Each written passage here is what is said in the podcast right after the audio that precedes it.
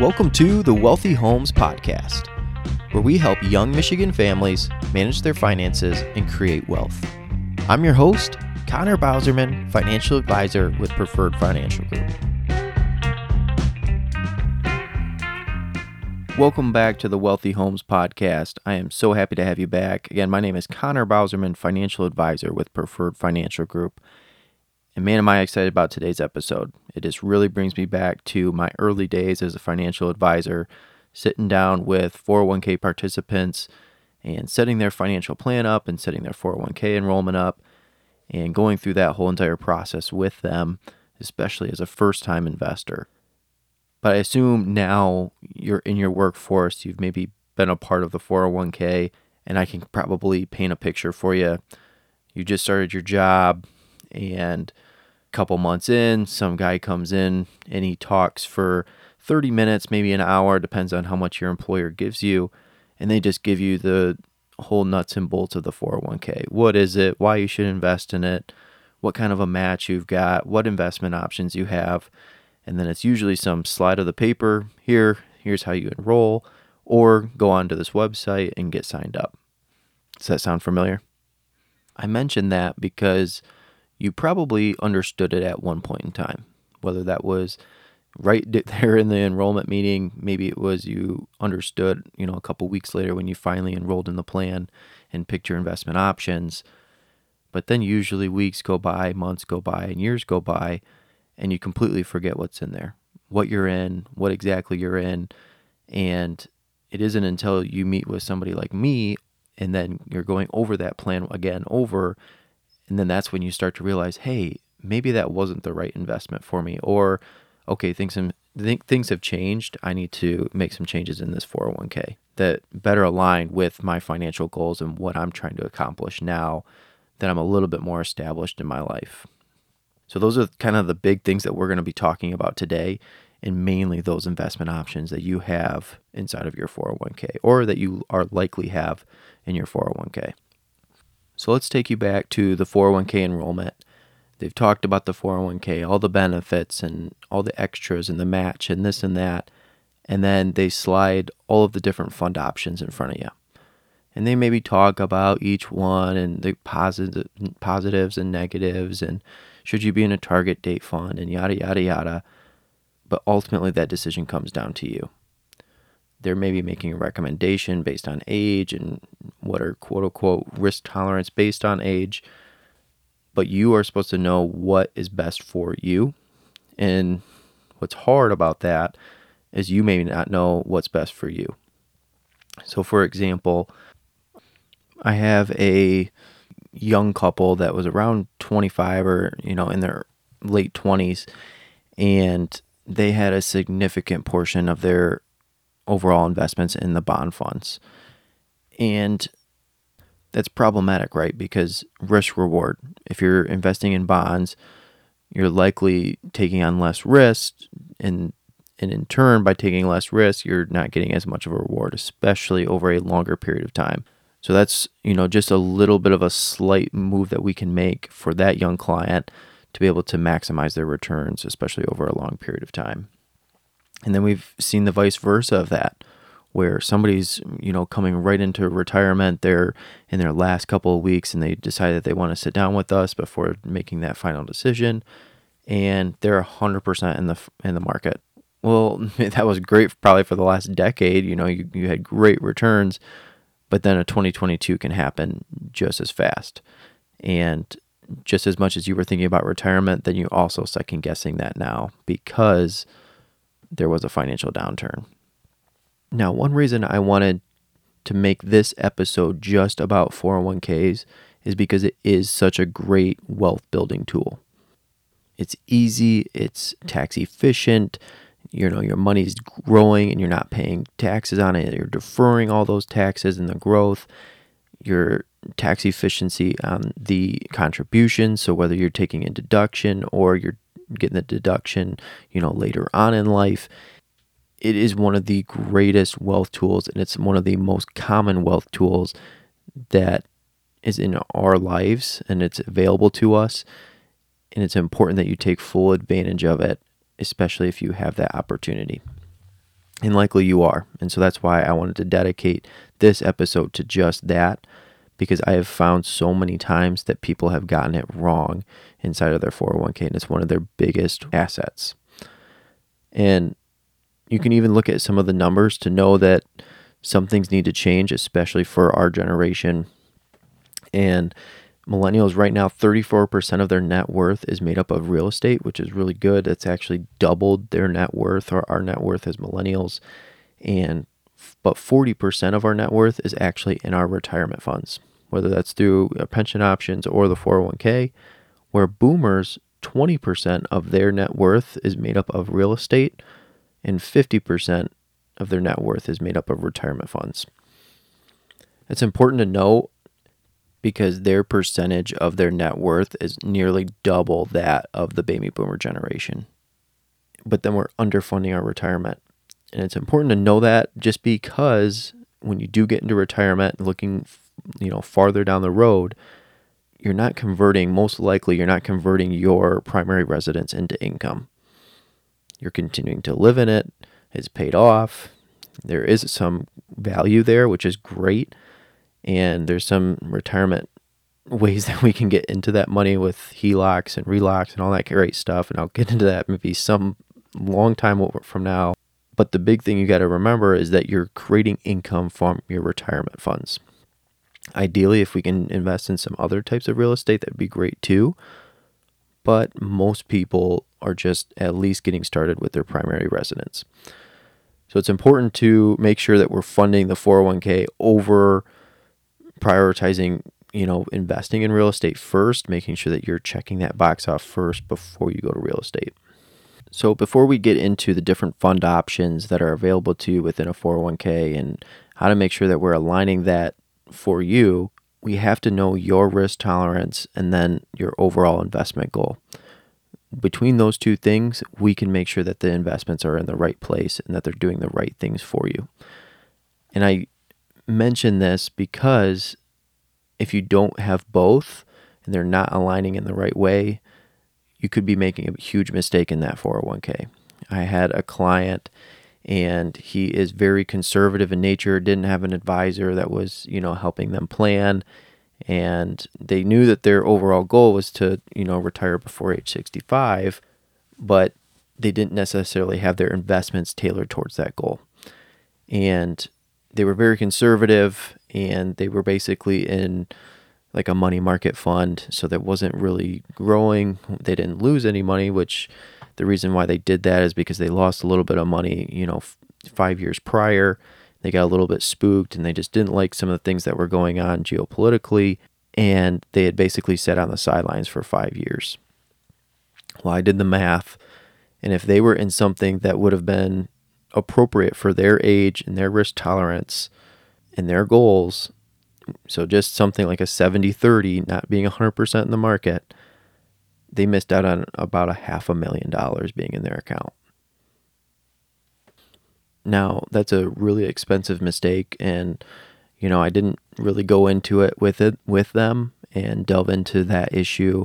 I just know that the coulda, shoulda, woulda is an appropriate way to go about it. So from there, we just made sure that we are aligning their investments for their overall goal. And I share that story because, you know, I learned, you know, about some psychology of money in one of my designations, and there was a study that was done by a guy named Daniel and Amos, and it was called the analysis of decision under risk. And in their study, they explored the concept of loss aversion. And so what they did is they basically did a bunch of different scenarios and tests and experiments to kind of see how people handled the difference in experience between the potential gains and the losses. And what they found, and what this theory suggested, was that individuals tend to have a stronger emotional reaction to losses compared to gains. And so that leads them to taking a bias of take not taking the risks. And so I mentioned that because a lot of people can find themselves in that client that I just shared, where they're not taking the risks uh, that they should be to achieve those financial goals that they have set out for themselves. So what are some ways that you can kind of set that or to figure that out? One is based on just your age. That is a very easy one that you can set out to do. One would be to kind of figure out where you're at in your financial picture. Are you on track? Are you ahead of schedule? Are you behind? That can maybe kind of lead to the investment decisions that you are going to be taking. And then if you are overly conservative and don't want to take on risk, knowing, hey, I got to put in more money to achieve my goal because I'm likely not getting that risk reward that I would be getting if I was in the market. So one step from there, before we get into investments, is to make sure that when we're thinking about the investments that we're going to be choosing, that we're putting it into a diversified portfolio. You've maybe heard this, hey, I got to diversify over my different investments, or I want to make sure my investment is diversified. And basically what that means is that just all of your eggs are in one basket. You're investing in different sectors or different markets to make sure that you are mitigating the amount of risk that you're taking. Now, it's important to know that just because you're diversifying over maybe different sectors or different markets, that does not mean that you're maximizing your return or that you're getting a higher return because of that. Basically, what it's doing is you're just reducing the amount of risk that you're taking over time, which will help out your investment return in, in turn. But But the biggest thing, if I could give you kind of like an analogy, it would be like the bumpiness of a roller coaster. And we've all been on that like wooden roller coaster that just jarred our necks. By the time you got done, you were just like, okay, I'm not riding that again. Like, that was cool, but I would re- much rather ride the Millennium Force or something much more smooth. And investments would be just like that. You can pick an investment that maybe it's a little bit more growth oriented, but you're going to feel the swings of that market. And the important thing is, if you're feeling those swings, are you apt to get out at the worst possible times? Or are you apt to stay in it to make sure that you see the gains over a long period of time? So having a diversified portfolio, make sure that those the seas are calmer, that you're able to glide through the sea a little bit faster and easier. So one way to do that is to maybe pick some different sectors of the market, and I'll get into that a little bit in just a second. So kind of go back to the story at the beginning of your four oh one k enrollment. Now you're at the point where they slide over that, you know, piece of paper with all of the different slew of investment options. And on average right now, four oh one k's have about twenty-eight fund options on that page, which is actually up from twenty seventeen, which had about twenty-one. But within those fund options, you have a ton of different choices. And a lot of them are stock oriented or in the stock market. Some of our are bond funds. Some are just mutual funds that are invested in maybe certain sectors of the market. You've also got index funds in there. And then you have probably one of the most common funds, which is target-date funds.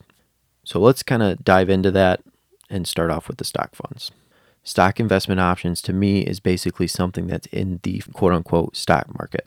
This is a very wide range. This can be anything from an index fund, which is tracking a specific index, so the S and P five hundred, the NASDAQ, the Dow, the Russell two thousand, something like that. Or it can be maybe a little bit more specific, like a certain sector, like technology, like industrials, like transportation. It could be something like that, or energy. It can also be different broader markets. So this could be like large caps. So this would be very big companies. Like if you opened up your phone, these are likely the big companies that are probably some of the biggest in the United States or in the world. There might be mid-cap companies, which would be something that's pretty big, like some people have maybe heard of it, but it's not like this ginormous company. And then there's also those small cap companies. So these are the up and com- up and coming companies, maybe have a little bit more risk. They were once that Amazon or the Microsoft or the Apple, where they were started at a little company and they grew into this massive company. So they have great growth potential, but may have a little bit more risk. And then those can be basically split right in half. And they can be either divided into a growth sector or a value. A value doesn't necessarily mean that the stock's at a great price. It just might mean that they've been in business for a longer period of time and that they've been kicking off profits at a little bit better period of time. And what is likely that they're doing is because they have profits and they've been doing well for a certain period of time, they're paying out a dividend. Where a growth company, they're investing as much money as they can back into the business to grow it. And so they aren't paying dividends back out to the stockholder. And so the only way that that stock will move in price is that they create a bigger market capitalization for that company. I know I probably got into the weeds a little bit there, but it's important to know when you're looking at these different slews of investment options that you at least know what they are and what they're investing in. Another stock that is very common in four oh one k's, and it's actually in about thirty-eight percent of four oh one k's, is the actual employer stock that you work for. This is very common, especially for bigger companies, these like S and P five hundred type companies or the Fortune five hundred companies. And basically what they do is they just allow you to buy stock within the four oh one k. So the stock or the company that you work for. And some people like that idea. Hey, I'm investing in the company that I currently work for, and I feel like I'm partaking a little bit into, you know, the movement of that stock, even though you don't really have too much authority there, or most likely don't. And I'm always hesitant for clients that have that option, that are exploring that. And the reason is, is because you're at an increased risk in investing in that because your job is tied to that company. I'll kind of give you an example. You know, back in oh eight, G M went under, and anybody who owned G M stock virtually lost everything. So if you were to put all of your eggs in one basket and G M, because you thought G M's doing a really good job, not only did you probably lose your job, but you also lost your retirement in the same in the same time. So I encourage my clients, if they do have that option, if they are interested in it, to only put ten percent of their overall value into that stock. Just because you're, again, minimizing how much you're putting in there, so you're minimizing the risk a little bit, but you are diversifying by investing in other sectors and other parts of the market. So now that we've gone over the stock market, the next investment choice that you'll likely see is your bond investments. So again, these are a little bit more conservative. They're, you're likely not going to see higher rates of return, especially over a longer period of time, but they shouldn't see large swings in prices, um, although it is possible. But depending on your plan, there might be different options on the different bonds that you can purchase within that fund. And so, for example, like an investment grade bond fund would be something that they're investing in a little bit better companies when it comes to the financial ratings that they are receiving. And then there's also what's called short duration funds, which would be basically that they're just investing in bonds that are maturing in usually three years or less. So they have a very short maturity life. And then there's also what are called high yield uh, bond funds. I kind of tend to stay away from high yield just because they can carry just about as much risk as being in the overall stock market. And so, again, I talked about the investment grade. So these are good companies when it comes to the financial ratings. Well, the high yield is on the very opposite end of that. So these are companies that are in financial dire matters. So this would be like your Bed Bath and Beyond, your GameStop, companies that are on the verge of bankruptcy or likely are already on the road to that. And these are like last-ditch efforts when it comes to the bonds that they're buying. Or I kind of paint the picture of the used car sales lot. You know, you got good credit, bad credit, you know, no matter what, we'll give you approved. That's kind of like the high yield type uh, bond fund. So it can carry a lot more risk than what you would normally want in a bond fund. Again, you're buying a bond to be conservative. And so I typically, you know, steer my clients away from those. One of the most common that you'll likely see or have in your four oh one k is a stable value fund. This is very similar to a money market. It's very conservative. You're likely not going to see any losses in that account. It is possible, but it is usually insured uh, to make sure that that doesn't happen. Now, I do think it's important to note that all the investment options that you are likely going to see inside of a four oh one k is a mutual fund. Not to say that you're still not getting a low-cost index fund or that you're not buying into the overall stock market or bonds, whatever. It's just important to know that, that technically the vehicle that you're investing in it is a mutual fund. Now, one of the most important funds and the one that you're probably most likely going to see, and it's going to make up, again, half of those investment options, are target-date funds. And what's great about target-date funds is they are diversified. They are broadly investing over the market. They're investing in stocks and bonds, and they're kind of like an autopilot type investment. So what they are doing is, is you maybe see the different dates on there. So it's like a twenty forty-five or twenty fifty or twenty sixty. Basically what those dates are, are tailored to about when you're approximately going to be age sixty-five, or the closest date to being age sixty-five. And basically what they're doing is they are investing based on your age. So as a younger person, if you are in the twenty sixty fund, you are likely investing almost one hundred percent in the stock market.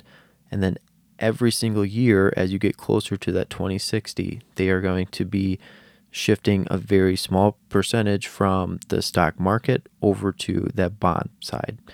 And every single year, it will continue to go that direction. And then by the time you get into those years where you're about to retire or going to retire, you should have a decent portion of your assets inside of those conservative bond funds. Again, what's great about these is they are on autopilot, and as of twenty twenty, forty-three percent of four oh one k assets were in target date funds. So it's not uncommon. It's almost the most common investment that I see that people are in, or at least have a portion of their money in. And over eighty-seven percent of four oh one k's offer the target date fund as their default option. So if they slide you the paper and you didn't know what investment option you wanted to choose, well, by default, if you don't choose anything, you'll go into that target date fund based on your sixty-fifth birthday.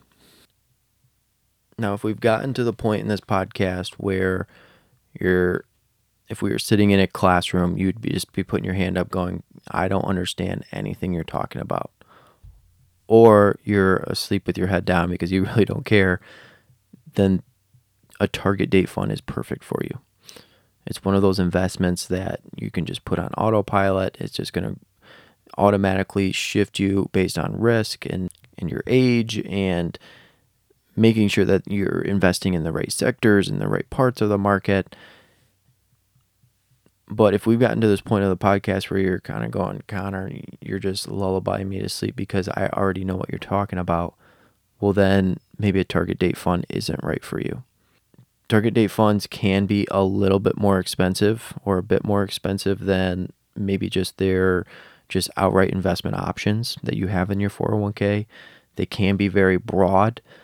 Uh, they're better for like lower dollar amounts, Uh, because it's a little bit harder to diversify when it comes to smaller dollar amounts. But when you have a higher dollar amount, we can invest in different things. And the biggest thing and the biggest drawdown I see on target date funds is they're a little bit more conservative than I would prefer. Uh, they're a little bit more conservative when it comes to a little bit younger people. They're putting them in bonds when they probably shouldn't be, in my opinion. And then they can be a lot more conservative, especially as you're getting closer to retirement, which may or may not be right for you. So that's when I would encourage you to reach out to a professional to build a, a better allocation for you based on the funds in the plan, or if you have a good understanding, making sure that you're building out your own allocation. For example, one of the investment companies that I know of, their target date fund is around seventy basis points, but their index options are less or less than about ten basis points, or less than twenty basis points each. So you're looking at about a third of the cost or less to build out your own asset allocation than just diving right into the target date fund. But again, if you're that first kind of group that you don't know what you're doing, or you don't understand it, then making sure that you're investing in that target date fund, because that is the right investment for you at this particular time, especially if you're not working with a financial advisor. One thing I want to add to that I see is one of the biggest drawbacks when it comes to the target date funds is that it gives you this false sense that you're good, kind of quote unquote, forever in the target date fund. The target date fund is not designed to be in there forever. And some people try to like maximize it, like they'll just continue to just push the date out, and it's not designed to do that. If I can give you an analogy, it would be like you getting off at a train station or you're getting off at a bus stop. It's supposed to get you to a certain destination, and then it's your job and your duty to then take it from there and go to the right place. And in most people, in that case, when they get into retirement, is to then convert that into some kind of income producing type investment. And as you would expect, that's usually when people do reach out to financial advisors for help.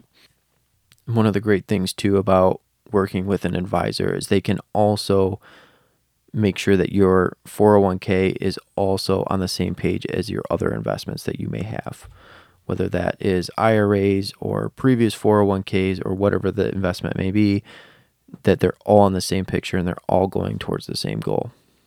Which kind of leads me into one of my next points, and to rem- as a reminder, it's very common for people to leave jobs nowadays, whether that is that they're just leaving their job to progress in their career, which on average is about every three to five years. So making sure that you are doing something with these old four oh one k's that you are kind of leaving behind, whether you're rolling them to an I R A, which is what I would encourage almost everybody to do, or you're rolling that into your new four oh one k. But I would encourage you to consult with a financial advisor. I would love for that to be me, uh, but at least someone in your area that is very good at helping you, because, again, you're not always managing returns, but you're also managing risk, especially as you get closer to retirement. So that is all I have for today. If you have any questions, I'd love for you to contact me. Our f- phone number here in our Portage office is two six nine, nine seven eight, six thousand. See you guys in the next episode. Thank you for listening to the Wealthy Homes Podcast. Be sure to click the subscribe button below to be notified when new episodes become available. The information covered and posted represents the views and opinions of the guest and does not necessarily represent the views or opinions of Connor Bowserman or Preferred Financial Group. The content has been made available for informational and educational purposes only. The content is not intended to be a substitute for professional investment advice. Always seek the advice of Connor Bowserman or other qualified financial advisors with any questions you may have regarding this episode. Connor Bowserman is a licensed financial advisor, and any of the investment advisory services offered are through Harbor Investments, member S I P C. Products and services provided are not N C U A insured, have no credit union guarantee, and may lose value. Consumer Professional Credit Union and Marshall Community Credit Union and Harbor Investments are separate and independent companies, and credit unions are not providing security services. Just an added disclosure for this episode, past performance is not indicative of future results, and please be sure to read any prospectus on any of the funds that you're interested in investing in, because that will tell you your price, fees, and any of the risks involved in that investment.